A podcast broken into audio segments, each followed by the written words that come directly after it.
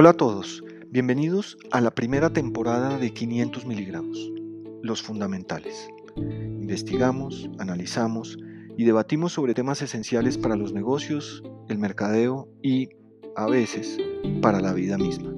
Esperamos ofrecerles nuevos conceptos, nuevas ideas y nuevas formas de pensar. Hoy, capítulo 11, marca personal.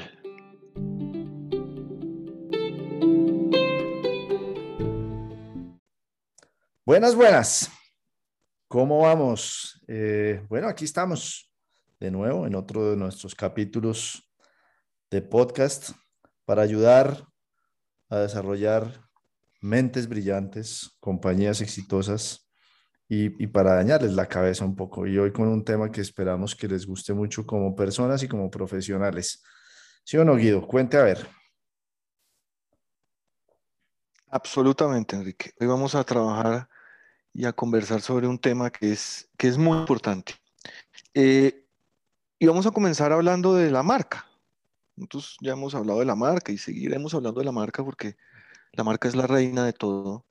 Eh, y pues para construir marca, pues hay que saber quién es el consumidor, quién es el que la va a comprar, quién es el que va a comprar los productos, hay que saber cuál es la función de esa marca frente a aquellos que consumen la marca hay que definir un posicionamiento, que sabemos que es ese espacio que ocupa la marca y los atributos en la mente del consumidor, que la diferencian de otras marcas y hacen que uno las prefiera.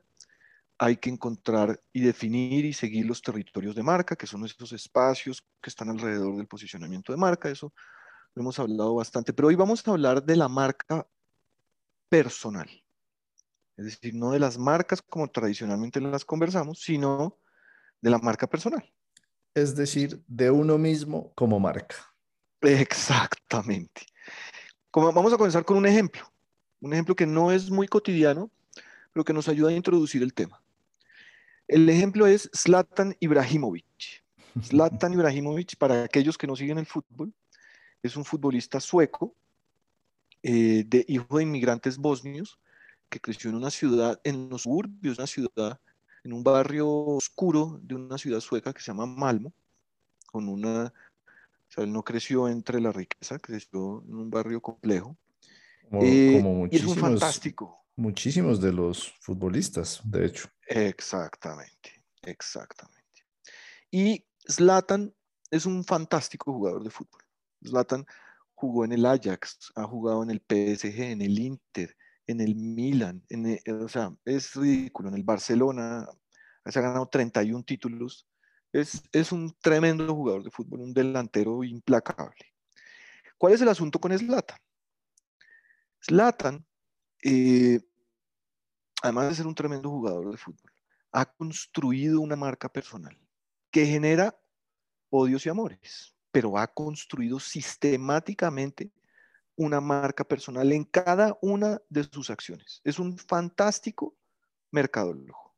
¿Listo? Cuente, es, cuente. un gerente de marca increíble. Muy bien. Y le voy a dar algunos ejemplos. Ejemplos de, ejemplos de, entrevistas. A Zlatan le preguntan un día, oiga, Zlatan, mañana es el cumpleaños de su esposa. ¿Ya le compró algo? Y Zlatan, con una sonrisa pícara, les dice, ¿regalo? ¿Para qué si ya tiene a Zlatan? Ahí, le doy una pincelada, ahí le doy una pincelada de cómo es, la, cómo es el asunto. Después, en otra voy, a tratar, voy a tratar de usar ese ejemplo no, en mi casa no, a ver cómo me va. No, eso es una construcción de marca, eso es suicidio. Entonces, en otra entrevista le preguntan, le dice, oiga, Zlatan, hace unos años lo entrevisté y usted nos dijo que usted como futbolista era 10 sobre 10. ¿Cómo está ahora? Dice, 11 sobre 10. Mm. Y como persona, 20 sobre 10. En otra entrevista le dicen, hola Zlatan, ¿cómo estás? Eh, ¿Qué ha pasado en estos años? Dice, yo soy como el vino. Mientras más edad, más edad tengo, mejor soy. Lo cual además es, entre otras, cierto porque tiene 39 años y es titular en el Milan en Italia a los 39 años. En otra le preguntan, en algún momento se fue a jugar al fútbol en Estados Unidos y le dicen, oye, ¿usted se considera el mejor jugador de la MLS, de la Major eh, League Soccer? Dice, por supuesto, yo soy el mejor jugador de la MLS de lejos.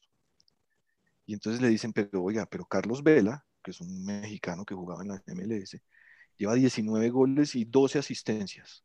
Y el equipo de él está liderando la tabla. ¿Usted todavía se considera el mejor jugador de la MLS? Y le dice, Carlos Vela, ¿qué edad tiene?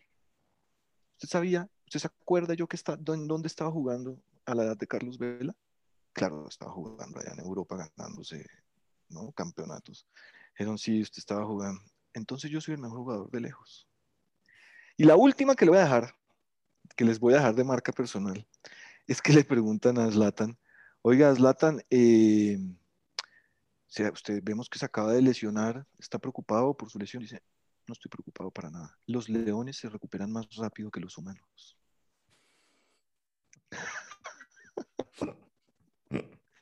Pues, ¿qué pasa con Slatan? Slatan en las celebraciones es así, en la cancha es así, en las entrevistas es así.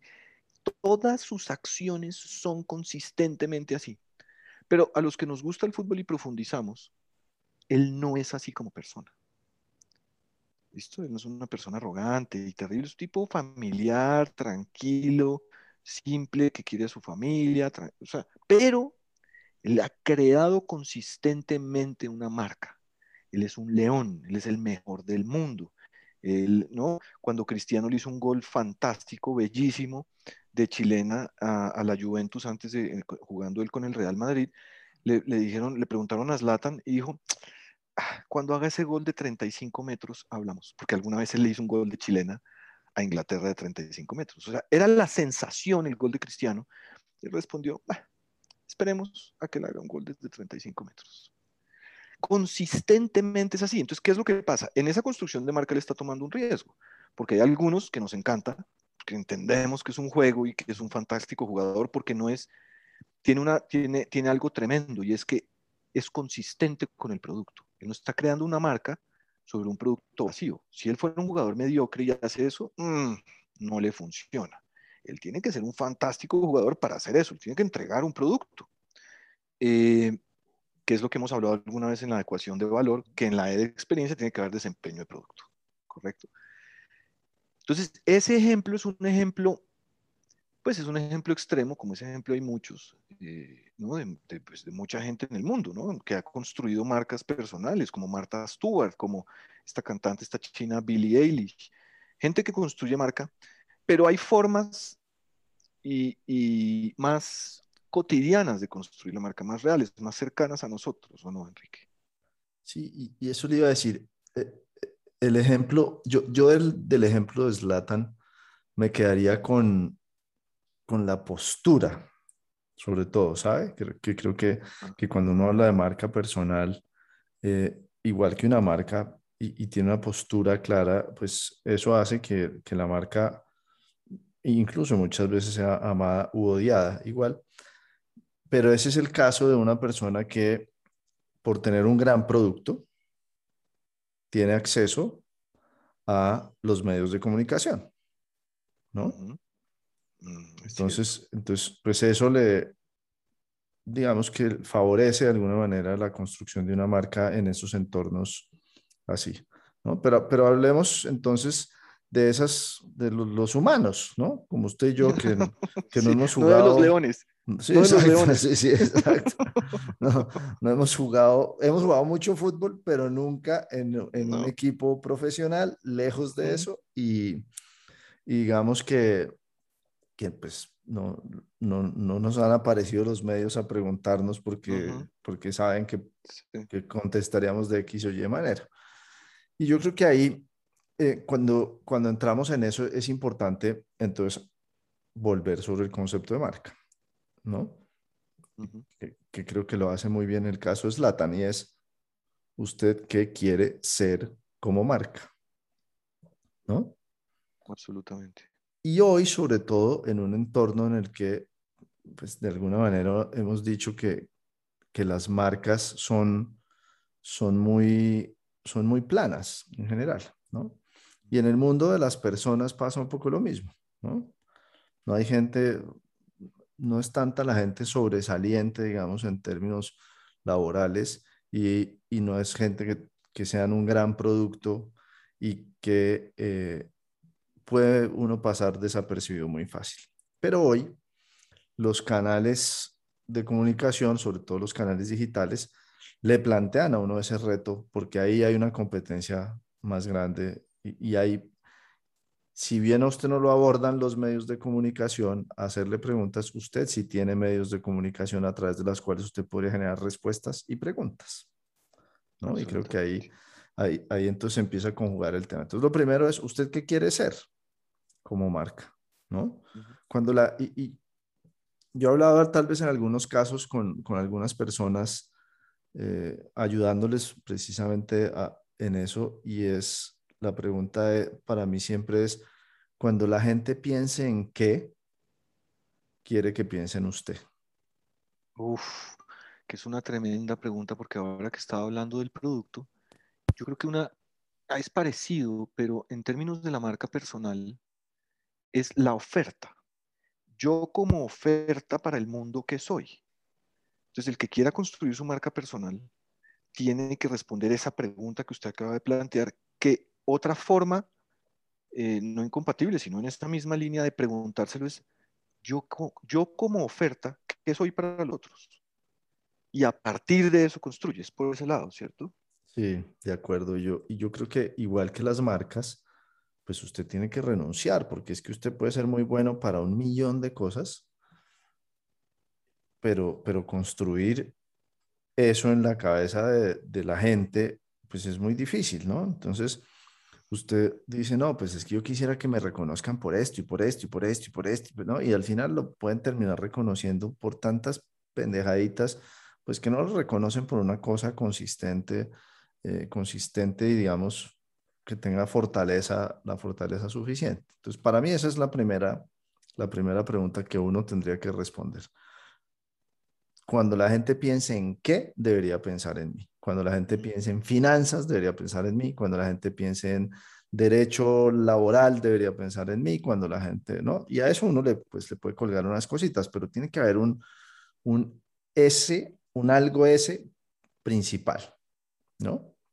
Que es como quien, quien va a guiar las acciones de su marca. Y lo segundo, que es fundamental, igual que en cualquier marca, yo nos, no sabría decir realmente cuál estaría primero, para mí eso es como la gallina y el huevo, es entonces, ¿para quién quiero yo significar eso? Entendido, claro. ¿Qué es, ¿Quién es su audiencia? Claro. Enrique, una pregunta. Nosotros hablamos mucho de tres, de tres posibilidades que son, si, o sea, como tres preguntas, y es, ¿qué necesidad cubro? ¿Qué necesidad creo o qué problema resuelvo? Y estaba pensando ahora que usted decía lo de la pregunta, y es cuando la gente piensa en finanzas, que piense en mí, o cuando piense en mercado, piense en mí, o cuando piense en lo que quieran, cualquier oficio, piense en mí. Estaba pensando que a eso se le puede poner una capa de, mm, cuando yo tenga un problema, o cuando yo necesite cubrir una necesidad, que es en la vía del consumidor hacia la marca personal en este caso, o al revés, que una de las tres preguntas es al revés, es, uy, yo no sabía que yo tenía necesidad, esa necesidad, y esta persona, yo no sabía que tenía esa necesidad, y esta persona me la cubre. Entonces, parte de la pregunta también está alrededor de yo como oferta, ¿qué le doy al, al otro? O le resuelvo un problema, o le cubro una necesidad, o le creo una necesidad que él no sabía que tenía. Buenísimo. Buenísimo porque, porque ahí empezamos entonces a entrar eh, en, en un siguiente nivel. Entonces, yo, yo que cuando la gente piensa en mí, ¿qué quiero que piense? ¿Quién quiero que piense eso de mí? ¿No? Y a eso, entonces usted empieza, le empieza a sumar otra cosa y es, pues, vamos al caso de Slatan. Slatan asocia su marca con unos valores rudos, por ejemplo, ¿no? bastante, bastante fuertes. Entonces también, porque usted, usted puede ser un, un, digamos, el mejor en finanzas eh, con unos bemoles particulares, pero puede ser el mejor en, en finanzas eh, como muy sobradito, un poquito con unos egos grandes, o puede ser el mejor en finanzas cercano, o puede ser el mejor en finanzas súper técnico, impresionante, o puede ser el mejor en finanzas con Excel, o puede ser, ¿no? Y ahí usted empieza a poner lo que serían como sus valores personales también, ¿no?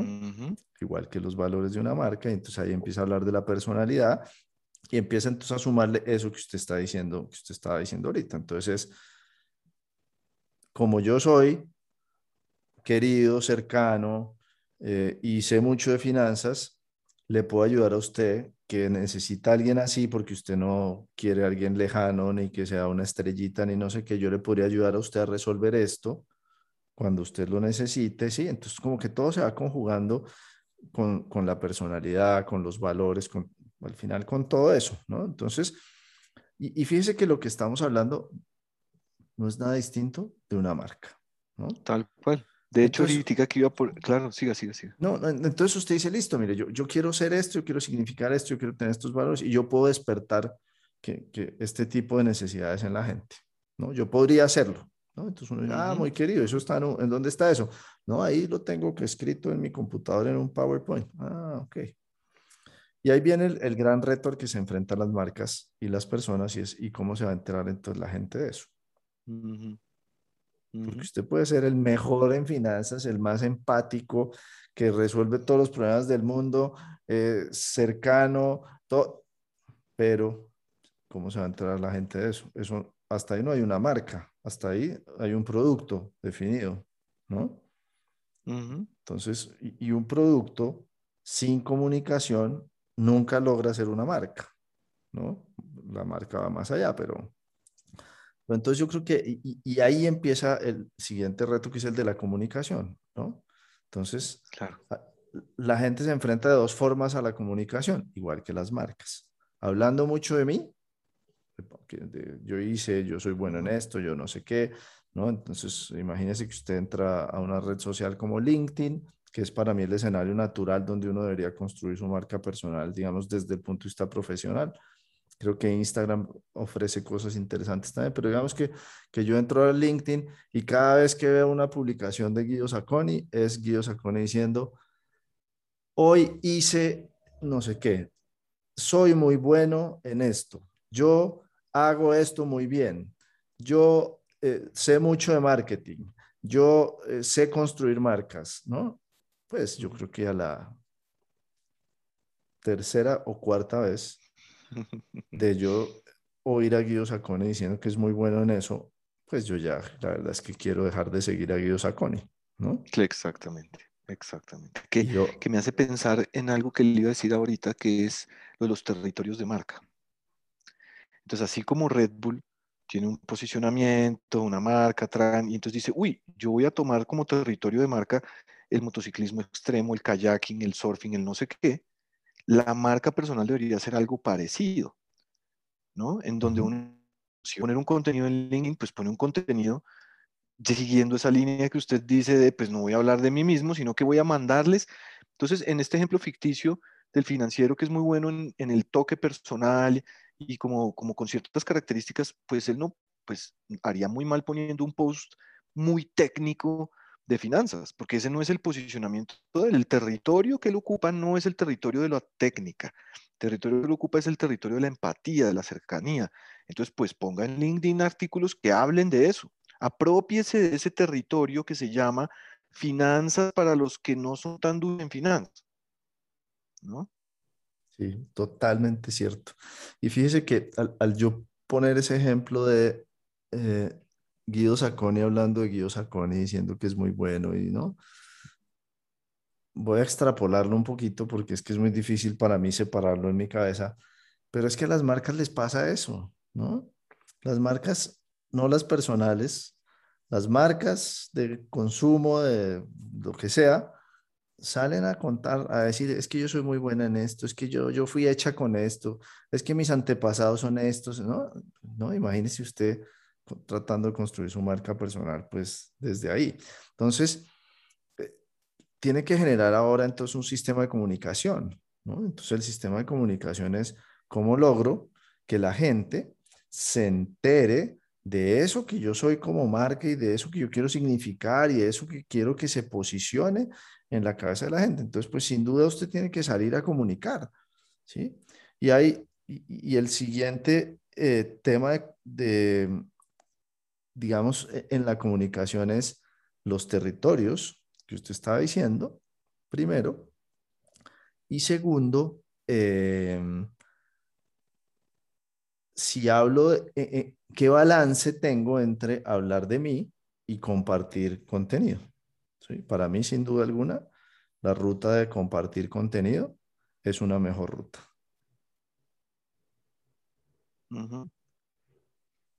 Es correcto.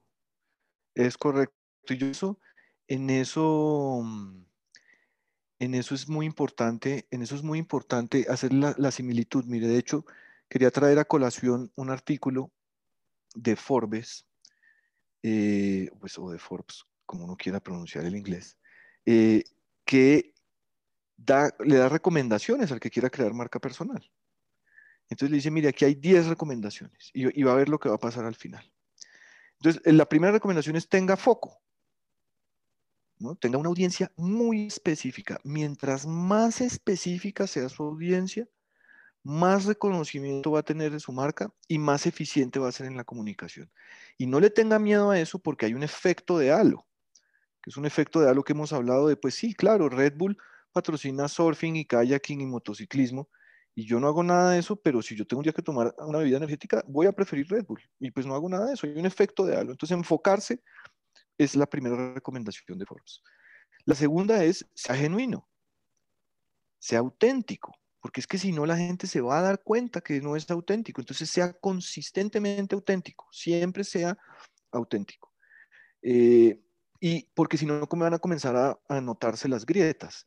Es como cuando, es como cuando, como cuando alguien que quiere crear una marca personal la finge, ¿no? Como Elizabeth Holmes. Después hablaremos de este caso de Teranos, que es un caso terrible, catastrófico en Silicon Valley de una de una compañía que básicamente engañó a sus inversionistas. Esta era una mujer que a propósito ponía su voz más gruesa para ser percibida como más profesional y a veces se le salían las entrevistas una voz mucho más, mucho más femenina. Y ahí comenzó a agrietarse la, la marca personal de ella. Bueno, tercero, cuente una historia. Tiene que contar una historia. No es una historia de mentiras, es una historia asociada a lo suyo. Cuarto, sea consistente aunque sean los más mínimos detalles. En el caso de la marca personal es cómo habla, cómo se viste, cómo se expresa, qué dice, qué postea, qué cómo contenido comparte. Que usted lo dijo muy, eh, creo que es el, mejor caso del de Slatan, del que usted estaba hablando, ¿no? Es esa consistencia eh, transversal, ¿no? En la cancha, en, en sus redes, en las entrevistas, en la calle, ¿no? Exactamente, tal cual. El quinto es, esté preparado para fallar no siempre va a ser exitoso, a veces va a tener traspiés, a veces va a decir algo que incomoda a más gente o a una gente que usted no quería incomodar. Haga iteraciones, falle, falle y aprenda. El sexto a mí me encanta porque es cree un impacto positivo, que no quiere decir ser filantrópico ni tratar de salvar el mundo, no, crear un impacto positivo es tenga una oferta que le genere valor al otro y que haga algún cambio en lo que está pasando en el mundo. Punto. No tiene que ser nada, eh, como digamos, humanitario. Tiene que ser, haga, una propuesta que le, le, ofrezca valor a sus clientes, eh, a las personas que lo rodean y al mundo. Dicen, siga ejemplos exitosos. ¿Listo? Mire ejemplos de gente como usted que ha sido exitosa en construir su marca y copia sin, sin vergüenza, sin ningún tipo de vergüenza. Mire ejemplos exitosos y vea por qué lado se, se fueron. El octavo es parecido al de, la al de sea genuino, pero tiene un matiz diferente y es viva su marca. Es decir, no solamente dígalo de, hacia afuera, vívalo en su, en su día a día, viva que usted es esa marca, transfórmese en esa marca. El noveno consejo de Forbes es deje que otros cuenten su historia. Entonces dicen que una marca personal es la historia que cuentan otros de usted cuando usted no está. Tremendo, ¿no? Claro, buenísimo. Y la última, la décima es fantástico. Cuente, su marca personal es la historia que cuentan otros sobre usted cuando usted no está. Y la última es, deje un legado. Es decir, una marca personal es un proyecto de vida que continuamente evoluciona y cambia. Es decir, no es un, un chispazo temporal para vender algo específico durante un periodo en particular. Ah, ah, ah, ah. Es un proyecto de vida. Trate de dejar un legado. Pero, pero entonces ahí, ahí yo le haría una pregunta, Guido, y es, ¿y por qué? ¿Por qué yo debería tener una, mi marca personal? ¿O para qué? ¿O, ¿sí? o sea, ¿por qué eso, ¿por qué eso es, importante hoy? Esa pregunta es el centro de todo. Esa pregunta es el centro de todo. Entonces voy a improvisar respuestas. Creo que la primera es porque la competencia, si la competencia entre las marcas, que debe haber cientos de miles de marcas en el mundo, es sangrienta. La competencia entre personas es todavía peor, porque somos muchas más las personas que las marcas. Totalmente de acuerdo. Entonces creo que ahí hay una que es, si uno se quiere abrir paso, tiene que hacer algo de marca personal, tiene que posicionarse de alguna forma.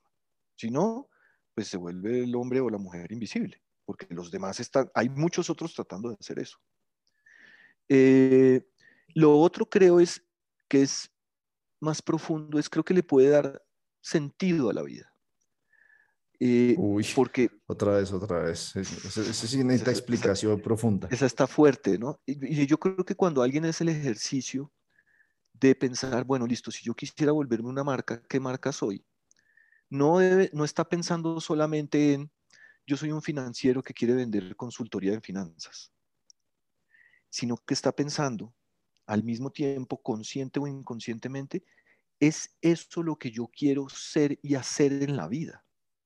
Entonces, se jugar, a construir marca personal bien es jugarse un poco la vida, que es como lo que hacen las marcas. Lo que pasa es que las marcas son compañías y si cotizan en bolsa, pues hay unos inversionistas y eso, pero aquí es casi, es, hay que jugarse un poco la vida, porque si no se juega un poco la vida, la marca termina trastabillando o termina no siendo consistente o termina traicionándose o termina siendo muy breve.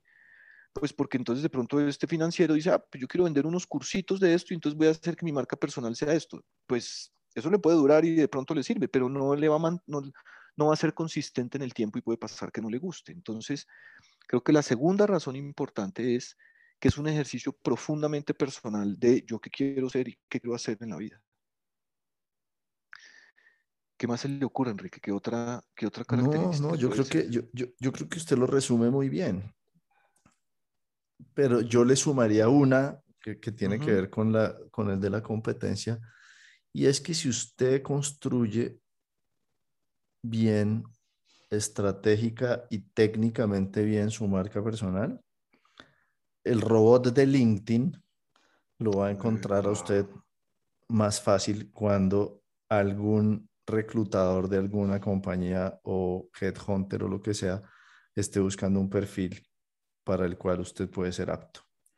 Entonces, se suma muy bien a la suya y a, la de la competencia, pero además técnicamente ahí hay una, una oportunidad importante. Y, y, mire, yo, yo quisiera eh, contarles mi historia personal, ahí como de resumen y por qué y porque creo que de hecho es una, una de las razones por las cuales hoy terminamos hablando de marca personal. Eh, yo, gracias a, gracias a mi hermano, creo, hace muchos años, hace unos ocho años tal vez, eh, hice mi primer emprendimiento absolutamente fallido y en ese momento mi hermano me dijo, usted se tiene que mover en LinkedIn. Entonces yo, yo dije, pero ¿qué? ¿Cómo así moverse en LinkedIn? Y me dijo, sí, aprenda de LinkedIn, métase a LinkedIn y, y empiece a mover contenidos y cosas en LinkedIn. Y yo, pues él no fue tan específico como explicarme el tema de la marca personal, pero me dio ese empujón. Entonces desde ese día yo empecé a investigar y a moverme y a entender y entender qué era el tema y claro, y, y descubrí que ese era el espacio de la marca personal y fui afinándolo, pero pero ocho años trabajando, digamos, duro pues duro, ¿no? Pero sí con mucha consistencia en ese tema de mi marca personal, sobre los territorios, afinando cosas, etcétera. Eh, y, y yo creo que eso a mí particularmente me ha permitido lograr, llamémoslo, dos, dos cosas interesantes. Una que tiene que ver con cómo una vez un headhunter me encontró para un trabajo maravilloso que tuve. Y otra, como hoy eh, los clientes en, en, la consultoría se han acercado a mí a pedirme que les ayude porque entienden muy bien yo en qué les puedo ayudar y me buscan para eso. entonces, entonces eso creo que ha sido eh, pues muy, muy bueno y creo que, que, hay muchos ejemplos de personas que le han sucedido cosas maravillosas a partir de eso, ¿no? De entender la marca personal y de construirla desde ahí. Entonces, creo que tiene todo el sentido en una, en una sociedad muy competitiva, en un momento digamos, en el que hay profesionales brillando de múltiples formas, pues yo creo que una gran apuesta de uno como profesional y como persona, sin duda alguna, es apostarle a construir su marca personal y nunca es tarde además para hacerlo. Absolutamente, absolutamente. Absolutamente. entonces, ¿qué, Enrique? Vámonos a las imágenes. Las imágenes, claro. Cerremos, cerremos con las imágenes. Entonces, como siempre, ¿usted qué imagen quisiera que la gente se llevara. Puedo intuir cuál será. Vamos a ver si, si mi apuesta es correcta, pero, pero ¿cuál, ¿cuál quiere usted? ¿Cuál es la imagen que usted quiere que la gente se lleve? Yo quiero que la gente, yo quisiera que la gente se lleve una imagen que es esta. Cuando estén en un supermercado, o cuando estén en un almacén de ropa, o cuando estén en una situación de compra, y compren un producto conscientemente. ¿listo? Ojalá uno un genérico, una marca, un producto que tenga una marca. Eh, y ojalá una marca que no sea una marca que se destaque por un precio bajo, sino una marca que ustedes compran en un supermercado, donde sea, que tiene un valor un poquito más alto que las demás marcas. ¿Qué, qué ejercicio están haciendo? ¿Por qué están comprando esa marca? Y piensen, si yo fuera ese producto, ¿qué tengo que hacer? ¿Qué tengo que hacer para que alguien a mí como persona me compre? ya sea un headhunter, ya sea, ya sea unos clientes para una consultoría, ya sea alguien que le quiero vender algo, no sé, lo que sea. Usted, uno como persona tiene que tener una oferta hacia afuera y esa oferta alguien la compra y la compra porque uno le ofrece un valor. Entonces, mi imagen es esa, cuando tomen una decisión de compra, estén en el sitio de un producto que no es un genérico, que vale un poquito más que su competencia y cojan ese producto y lo paguen, piensen, yo, ¿por qué compré este producto? Tremendo. Y piensen, ¿no? Tremendo ejercicio. ¿Y cómo yo lo puedo extrapolar? ¿Cómo lo puedo extrapolar a mí como persona? Uf, espectacular. Muy bien. Yo, yo quisiera entonces que se llevaran una imagen. Vamos a hacer de cuenta que en un universo paralelo yo soy el presidente de una compañía en la cual la persona que nos está oyendo quiere trabajar. ¿Listo? Mm. Y este presidente, eh, entonces lo que yo hago es me meto a LinkedIn, ¿listo? y, voy a, y voy a buscar, ¿listo? Entonces voy a buscar mi vicepresidente de logística. Listo. Yo quiero saber quién podría ser mi vicepresidente de logística. Yo me metí a LinkedIn y busqué, hice unas búsquedas. A partir de unas palabras cualquiera, puedo poner vicepresidente de logística, puedo poner logística, puedo poner, eh, no sé, encontraré unos temas que al final son unos territorios y que cuando esa persona genere esa búsqueda, usted puede aparecer en los primeros tres lugares resultado y obtenga rápidamente o reciba, perdón, más que obtenga, reciba un mensaje a su, a su buzón, a su inbox de LinkedIn de este presidente diciéndole, oiga, me gustaría tener una conversación con usted. Fantástico.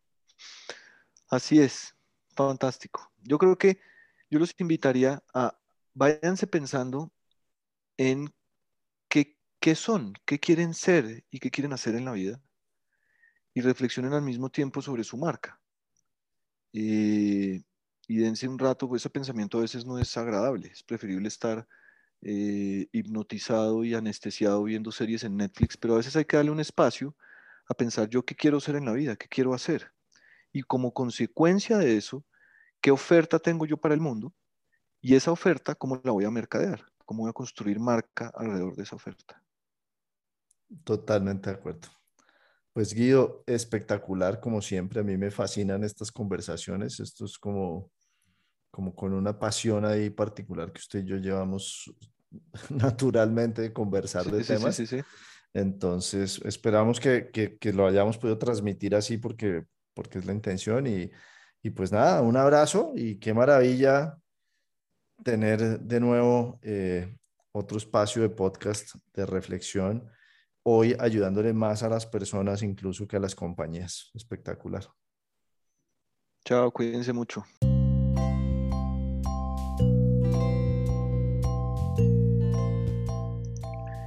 ...500 miligramos llega a ustedes con el patrocinio de Escribiendo Cartas. ¿Para qué expresar tus sentimientos escribiendo de tu puño y letra si puedes mandar un mensaje por WhatsApp con abreviaturas y hasta con emojis?